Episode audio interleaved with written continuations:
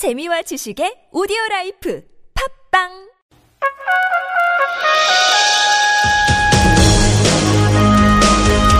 열린 인터뷰 시간입니다. 더불어민주당 소속 국회의원 6명이 논란 속에 사드 관련 중국을 방문해서 비공개 좌담회 같은 활동을 해나가고 있는데요. 여권의 비난은 계속되고 있습니다. 새누리당 하태경 의원 연결합니다. 안녕하세요. 예, 안녕하세요. 하태경입니다. 네, 하 의원 아주 오랜만입니다. 예. 예. 더불어민주당 초선의원 6명 그 논란 속에서 중국을 방문했는데 이 6명 의원들의 중국 방문 적절치 않다는 입장이시죠? 일단 가서 좀 못 믿었잖아요. 사드 반대했던 의원들이 많이 포함되어 있고. 예. 그래서 어쨌든 우리 그 대외적인 입장은 한국 정부 입장인데 밖에 해외 나가서 반대 목소리를 내는 것은 상당히 어쨌든 국익에 반하는 거죠. 네. 예. 그게 못 믿어서 이제 예방 주사를 많이 놓았어요. 근데 막상 가서 보니까 더 심각한 문제가 좀 하대를 받고 있다는 것이 너무 여실히 드러나서 좀 어쨌든 대한민국을 대표하는 국회의원인데 네. 6명씩이나 갔는데 대한민국 국회의원의 위상을 상당히 추락시키고 있다. 이런 또 문제점들이 보이더라고요. 어허. 가기 전에 비판은 예방주사 차원에서 했었는데 막상 가서 보니까 더 문제가 있더라 이런 얘기네요. 그러니까 예를 들어서 이제 의원의 얘기였고 한 6명 정도 가면 이게 네. 작은 그룹이 아니에요. 한 6명 정도 간다는 거는 뭐 초선이긴 하지만 그러면 적어도 이제 의원의 외교이기 때문에 국가 간 의원 외교에서는 의전 형식 같은 것도 굉장히 중요한데 예. 그럼 북경대를 방문했을 때는 한 북경대 부총장급이 최소한 환영을 나와주는 것이 그동안 관례였어요. 근데 이번에 보면 뭐 부총장급은 말할 것도 없고 그 국제관계학원을 방문했는데 예. 국제관계학원 원장인 뭐 지하친구나 부원장 심지어 부원장인 왕이저 정도도 나오지 않았거든요. 이런 걸 보면은 상당히 하대를 받고 있고 또 어떻게 보면 이제 정말 4대 외교 아니냐 상국을 섬기듯이 이 그런 모양새가 지금 비춰지고 있다. 이런 좀 상당히 씁쓸합니다. 중국으로 나가기 전에 사전에 중국 내에서 일정 이런 것이라든가 또 중국 내에서 누구를 만날 것인가 만날 사람들 다 이런 거 검토하지 않았을까요? 그게 의원들이 초선이라서 그런지 그리고 이제 의원 외교를 여태까지 해보지 않아서 그런지 아니면은 그걸 코치해주는 사람이 없어서 그런지는 모르겠지만 야당이 전반적으로 이제 의원 외교 관례, 관행 그리고 국가 간 그런 의전 수준 이런 부분에 대해서 전혀 고려를 안 했다는 생각이 들더라고요. 제가 네.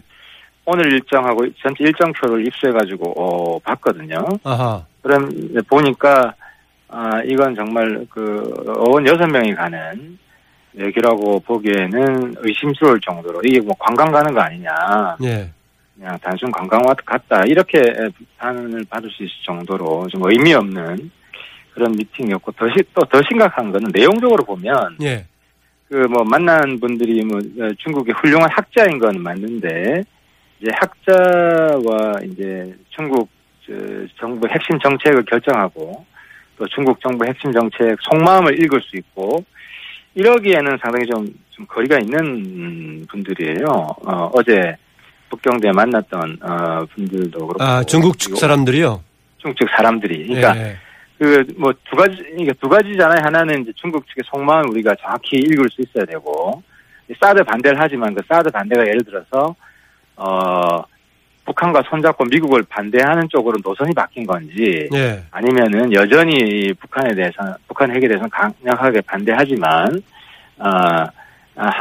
한국 측 미국에 대한 불만 때문에 한국 측이 일시적으로 예. 반발하는 것인지 이런 부분 속마음을 좀 정확히 읽을 필요가 있는데 그러기 위해서는 중국 정책 결정 핵심들과 좀 연관이 있는 영향을 행사할 수 있는 이런 사람들을 만나야 되거든요. 예. 근데 사실 그런 부분하고는 좀 거리가 있습니다. 그리고 오늘 만나는 한국연구소라고 예. 거기에도 쟁쟁한 그 중국의 외교 안보 관련한 전문가들이 포진해 있는데 핵심 정책 영향력을 행사하는 사람들은 오늘 만나는 인사 명단을 보니까 다 빠져 있어요. 그래서 아주 피상적으로 한국도 그렇잖아요. 한국 와서 누구를 만나느냐를 보면 예. 외국인이 한국을 참 피상적으로 알고 가는구나. 아니면은 한국의 정말 핵심 인사들을 만나서 정확히 이해를 하고 또 전곡을 찌르고 가는구나. 우리가 평가할 수 있지 않습니까? 예. 아무튼 중국 내부에서 평가도 좀 그럴 것 같습니다. 왜 왔나 오히려 싶을 정도의 그런 평가가 있을 것 같습니다. 예, 이제 어제 출발할 때 그 냉각기 한중 관계에 도움을 주기 위해서 지금 중국을 방문한다라고 했었는데 활동 방식에 따라서는 이런 문제를 푸는데 도움이 될 수도 있었을까요? 어떻을까요?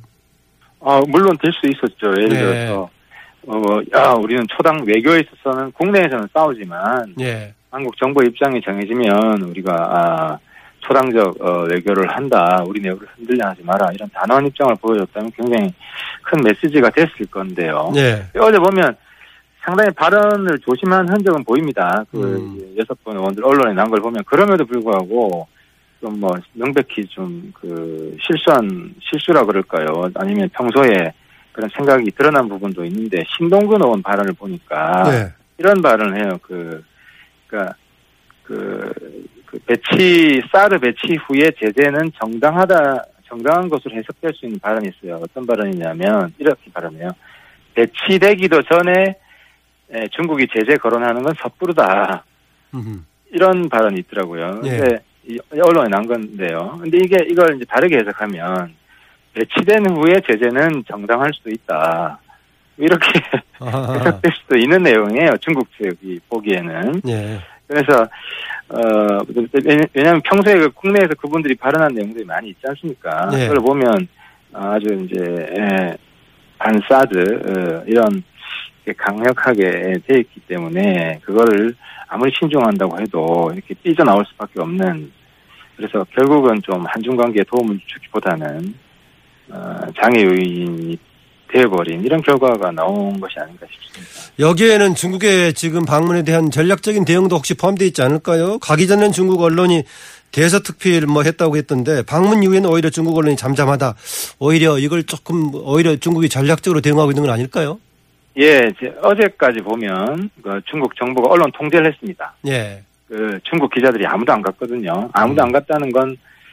그 정부가 어쨌든 중국 선제수능국가 언론을 장악하고 있기 때문에 그것은 여전히 그 한국이 이 6명의 의원들에 대해서 명확히 입장표명을 했지 않습니까? 예. 그래서 여전히 중국 정부가 한국 정부를 의식하고 있고 한국 정부의 입장을 최대한 존중하고 있다. 그래서 한중 관계에 있어서의 어떤 기본을 깨뜨리진 않겠다 한 부분을 오히려 역설적으로 우리가 확인한 것 같습니다. 그래서 예. 이 더민주 의원들도 혹은 더민주 야당 전체 이 지금 우상호 원내대표가 사드 그 대책위의 위원장이거든요. 그렇죠. 예.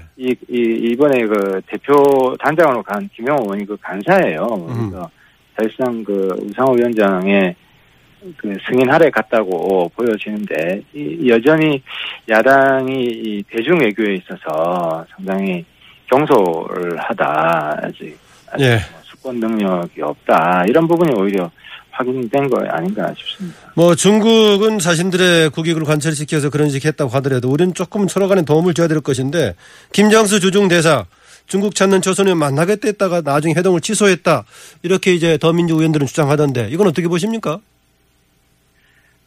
한국 정부 입장에서도 좀 난감할 수 있을 것 같고요. 예. 근데 이제 그 대사 입장에서는 이 의원들이 처음에는 사실상 이제 국회의원으로 가는 거 아니에요. 예. 한 명도 아니고 6명이 가는 건데. 근데 또 대외적으로는 이거는 뭐 개인적인 뭐 이런 방문이다. 이렇게 의미 부여를 했기 때문에 대사관 입장에서도 난감했을 거예요. 이제 어쨌든 외교에 있어서는 그런 외교적 의미, 의전 이런 부분이 상당히 중요하거든요. 그래서 저희들 의원단이 뭐 그룹으로 가게 되면 기본적으로 이제 대사를 만나죠. 만나서 네. 중국 정부의 이야기를 듣고 하는데 이 의원들이 너무 또 언론의 그 공격을 받아서 뭐 그런 면도 있겠지만 이제 이 의미를 스스로 격화시켜 버렸잖아요. 그러다 보니까 대사관 입장에서도 만나도 또 비판받을 수 있는 이런 소지가 있기 때문에 뭐 조심스러우실 수밖에 없다는 생각이 좀 듭니다. 네, 하 의원께서는 야당 의원들의 방문 자체에 대해서는 그렇게 이제 비판적으로 보지 않았는데 지금 이제 방문해서 너무 홀대를 받고 있다 이걸 지적하고 계시는데요. 그런데 말이죠. 박근혜 대통령이 야당 의원들의 방중에 대해서 직접 비판하는 게 적절했느냐라는 생각이 듭니다. 그 전날 이제 홍보수석이 이미 이 문제를 지적했는데 대통령까지 어제 나서서 이렇게 지적하는 것이 과연 이게 오히려 국익에 과연 도움이 될까 이런 문제의식도 생기는데요. 그 면면이 좀 우려스러웠던 것 같아요. 예를 들어서 이제 남경필 지사가 이야기했죠. 뭐 저도 그렇고 저도 이제 중국을 자주 가는 의원 중에 한 사람인데 여야가 연합 대표단을 구성을 하고 예. 어느 정도 정부와 협의해서 방문하는 모양새를 갖췄으면 실제로 그 비공개 토론 같은 거 할 때는 우리가 할 이야기 다 합니다. 여야 간 차이도 있는 그대로 이야기를 하고 그럼에도 불구하고 유익한 이런 토론이 되거든요. 그리고 중국도 있지 않습니까? 색깔이 하나가 아닙니다. 비공개 토론에 들어가면 그 안에도 중국 친정부 입장이 있고 일부 또 정부에 노골적으로 반발하는 이야기도 합니다. 중국이 이 공개 토론과 비공개 토론을 엄격히 구분을 해요. 근데 공개를 하면 입장이 또 바뀝니다. 근데 이번에 보면 야당 의원들 6분인데 제가 보니까 한 4분 정도는 공개적으로 사드 반대 발언을 했던 네. 그런 분들이고 또 이제 나머지 분들도 사실 생각이 그렇게 다르지 않은 분들이기 때문에 그 구성이 야당 의원들 중에 안 그런 분들이 있거든요. 네. 안 그런 분들이 있으면은 그렇게 우려를 하지 않았을 텐데 저도 이 면면을 보고 아 이거 잘못하면 대형 사고 치겠다. 이런 우려가 좀 들어서 그래서 좀 청와대 입장에서도 경고하는 목소리가 나오지 않았나 싶습니다. 그런데 좀 다른 구성이 좀 달랐다면 청와대 반응도 다르지 않았을까 싶습니다. 아, 예컨대 사드 배치 불가피성을 주장하는 의원들도 같이 포함되어 있었다면 청와대도 그렇게 나오지 않았을 수도 있다. 그렇습니다. 근데 이번에 뭐 그런 분이 제가 볼 때는 한 분도 포함되어 있지 않습니다. 아, 그런데 말이죠. 이제 특히 이제 외교 관련의 경우에는 국내 여러 가지 단합된 힘을 토대로 이제 외교력을 발휘해야 되는데 반대로 오히려 이런 외교적인 쟁점을 국내 정치에 활용하면서 오히려 국익에 손실을 끼치지 않느냐. 본말이 전도가 됐지 않느냐. 지금 박근혜 대통령의 최근의 상황 대처에 대해서 그런 비판도 나올 법한데요. 근데 지금은 상당히 좀 위기의식이 있을 수 있는 상황인데요.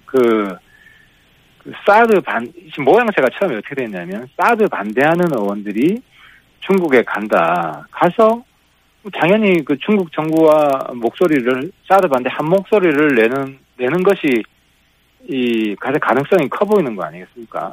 이런 상황이기 때문에 그 어쨌든 한국 정부 입장에서는 이걸 계기로 우리의 입장을 확고하다는 거를 보여주는 것이 물론 아까 말씀드린 그런 리스크도 없지 않지만은 오히려 국민을 단합시키고 우리 한국 국가의 입장을 확고히 하는 뭐 이런 계기로 활용하는 그쪽으로 무게를 좀 실은 것 같습니다. 네. 실은 것 같고 또 중국 입장에서도 지금 어쨌든 한국 정부를 이해하는 쪽에서 오히려 이제 언론을 이제 통제해주는 모습을 보이고 있기 때문에 야당 의원들의 그런 방문 자체가 좀 벌성사나워진 결과가 된 거죠. 네. 근데 뭐 오늘 하루 또 결과를 봐야 되겠습니다만은 좀 앞으로 타이밍인데요. 네.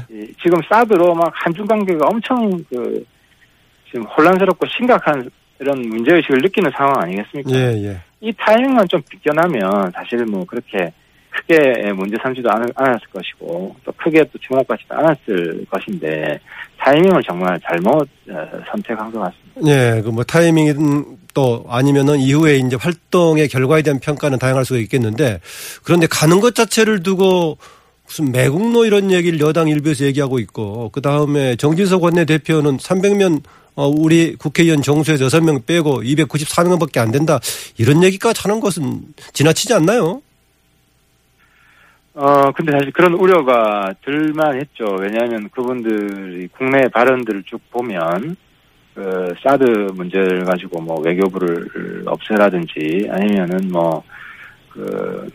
미국의 백악관에 10만 명 청원서를 사드 반대 청원서를 모아서 이런 강성 의원들이기 때문에 중국 가서도 한국 정부를 비난하고 한미 동맹을 균열시키는 이런 노골적인 발언을 충분히 할 소지가 있다. 이런 우려가 있었던 거 아니겠습니까? 그래서 심지어 야당 김종인 대표도 안 갔으면 좋겠다. 얻을 게 뭐가 있느냐.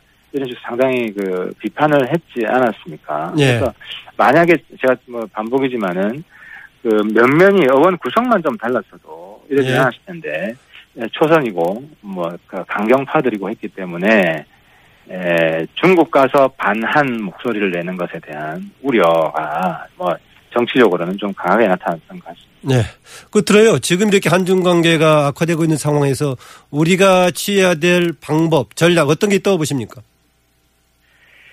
지금 시점에는 저는 대통령이 특사를 파견하는 것도 좀 고려해봐야 될 것 같습니다. 그래서 정확하게 중국 핵심부의 의중이 무엇인지 또 우리는 어떻게 생각하는지 이런 부분을 좀 의견을 교환할 필요가 있고 또 다음 달에 G20인가요? 그래서 한중 정상이 만나게 돼 있지 않습니까? 그래서 사전 정지 작업 차원에서도 필요한 것 같습니다. 그래서 지금 가장 중요한 부분은 중국이 아예 연북 반미 정책으로 선회한 것인지, 그래서 북한의 핵과 미사일을 어느 정도 인정할 수밖에 없다는 쪽으로 선회한 것인지 이런 판단이 굉장히 중요하거든요. 그리고 그게 아니라면은 이제 한중 관계에 있어서 상당히 알겠습니다. 수 있을 것이고 그래서 특사 파견이 오히려 지금 필요한 시점 같습니다. 네, 오늘 말씀 감사합니다. 예, 고맙습니다. 네, 지금까지 새누리당 하태경 의원이었습니다.